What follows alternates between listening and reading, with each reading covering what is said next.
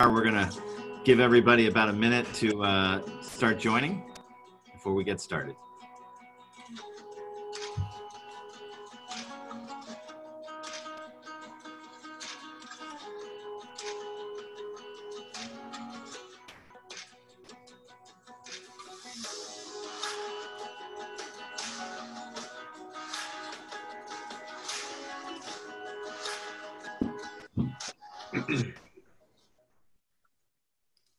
Are we looking, Vitali? How many participants? All right, let's take a look. We have 50 and counting. All right, let's wait till we have 100 and then start. I think we had uh, we had about 250 uh, registrations, so I think uh, we should have a great group today.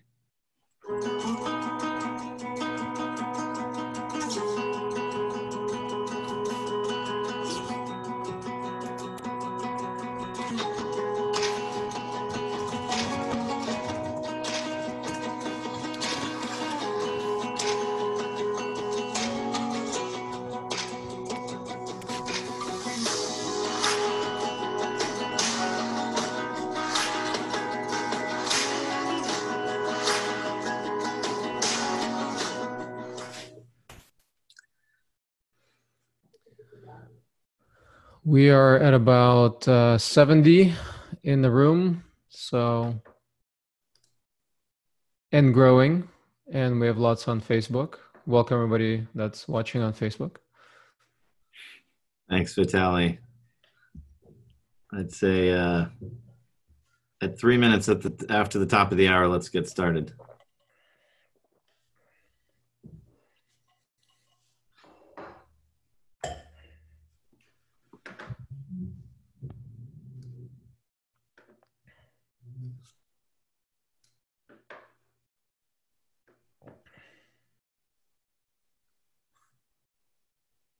Should we do some jokes while we wait? Well, now that the uh, the jingle's done, For those that just joined, the 20 or so new ones, uh, new folks, we're, we're about to get started. We're just giving a few min- minutes for folks to pile in the room here, the virtual room, before we dive into the super exciting topic of uh, M&A term sheets.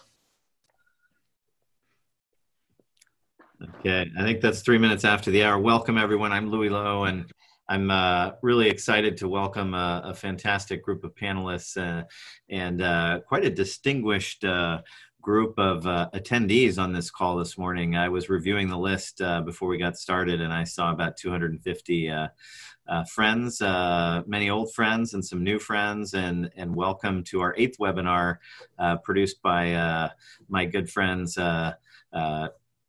Natasha, Vitali, Brian, and myself at uh, L2 Counsel. And uh, before we get started, I think it'd be great if, uh, Brian, you could start by uh, introducing yourself. Um, I'm going to do it for you. Brian has been a, a friend of mine for over 10 years. Uh, he started out uh, in my world as uh, the head of M&A legal at CBRE. Uh, then he moved over to the dark side of corporate development uh, and and guiding the business terms of the term sheet. And, and now he's in private practice, and I have the privilege of uh, working him with, with, him in that context. Brian. thanks, Lou. Yeah, I, actually, and even predating that, I I spent a decade in major law firms in Palo Alto, Los Angeles, and Hong Kong um, general corporate practice, but it's a significant weighting towards M&A and strategic transactions. So uh, the segue into in-house where we first met and running M&A there globally and then corporate development seems like a, has been a natural one. And it's good to be back now in uh, this venue with you and uh, sharing thoughts on M&A. Thanks, Brian. Natasha. Hi, everyone. Uh, Natasha Allen, uh, founding partner of Allen and Hatcher. Uh, we are a corporate law firm with specialities in M&A and venture financing. So my background specifically uh, started off in tax some years ago and transitioned to corporate and M&A work. So um, definitely in the wheelhouse of doing M&A transaction and strategic complex transactions as well. Thank you, for having us here today. All right. And Vitali, my partner in crime eighth webinar. Um, Something like that. he's an entrepreneur. He's a venture capitalist. He's an investment banker. Uh, tell us about yourself and a technologist. Yeah, uh, jack of all trades, master of none. Um, so I've been on all sides of the table at this point. Um, most recently, last several years, I'm spending um, running an M&A boutique. And uh, surprise, surprise, we focus on sell side M&A primarily, sometimes buy side, representing companies, um, as well as capital raises. And I specialize heavily in transportation mobility sector, but also do a lot in software, especially anything B2B or enterprise related. Thanks, Vitaly, and thanks for joining. And and um, I, I, wanted to just quickly set the table for our discussion today. Um, I think the first half of the year saw just a nosedive in, in the number and volume of, of M&A transactions. Um, and uh, as we kick off uh, the second half of the year, I, I, think last weekend, and really in my practice, I saw it pick up in, in the beginning of June uh, where just a, a, number of parties started to um, uh, really try and put deals together. And the genesis of, of today's webinar is, is just that experience. How has the M&A term sheet changed uh, through the pandemic? And, you know, what are the, the, the best practices and when do we use them? When do we not? And so we're going to dive into a lot of these uh, questions today. We only uh, are, are going to touch the slides for about 45 minutes. And then it would be the most fun if you all could use the Q&A function uh, in Zoom and, and uh, dive in with questions. And Vitaly is going to moderate and make sure that uh, to the extent the questions are relevant exactly to the thing we're talking about at that time, we'll interrupt and, and deal with it. Otherwise, uh, we'll, we'll, we'll hit them all in the last uh, few minutes of the uh, presentation. So um, thanks everyone for joining. And with that, let's um, dive right in, uh, Vitaly. Um, in your practice, do you favor a term sheet or would you rather go straight to definitive docs? Um, I definitely like to start with a term sheet um, in any case because uh, it's very it's it's a lot easier to negotiate a deal and, and some of the key points at that stage without diving into the documents. As much as I love uh, all the lawyers uh, in this world and on this call and uh, in my household, um, you know it gets a lot more complicated when you're trying to negotiate every nuance without getting the, the key terms set first. So a term sheet is very helpful both with raising capital and a letter of intent, which is essentially a term sheet for M&A, uh, same thing. You know, what's the purchase price? What are the kind of down term sheet terms and, and all the most important key points that everybody's happy with? Yeah. How are you seeing uh, the, the term sheet change in your practice, Natasha, since the outset of the pandemic?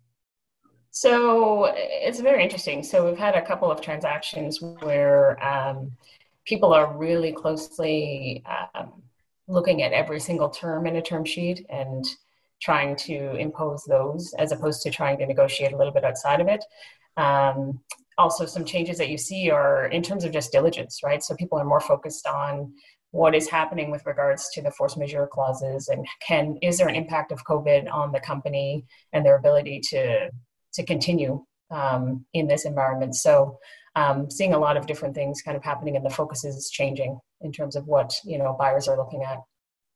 Thanks natasha. Brian what, what changes are you seeing in the pan, post-pandemic world in, in the term sheet? And are, are you seeing a term sheet at all or are you seeing people dive right into definitive documents or what, what are you what's what's happening in the market? Yeah so actually i want to go back just for a second to uh, what Vitaly was saying which is um, the benefit of the written term sheet uh, in almost any context. The, the times that I've seen deals most likely to fall apart or become threatened is because either there wasn't a term sheet or the term sheet was just too high level and glossed over major issues, either major for the buyer or major for the seller. And if something is major, bring it up now. Make sure people understand how you get from the point of signing a term sheet to closing a deal. There's a lot of room to run between those points. So if something's important, talk about it then. Um, in the context of the pandemic, I'm seeing basically smaller deals. Um, and the leverage, at least from what I'm seeing, the leverage is on the buyer side. Um, so they're imposing terms, uh, and I think term sheets are also a little lighter. But as Natasha said, the, the diligence side of it has become important, and people are calling out very specific things on a diligence perspective particularly with respect to uh, MAC outs um, in terms of closing conditions and uh, operating. Uh, how's the business operating? What's the, what's the uh, revenue run rate? How has it changed? So to sum it all up, uh, we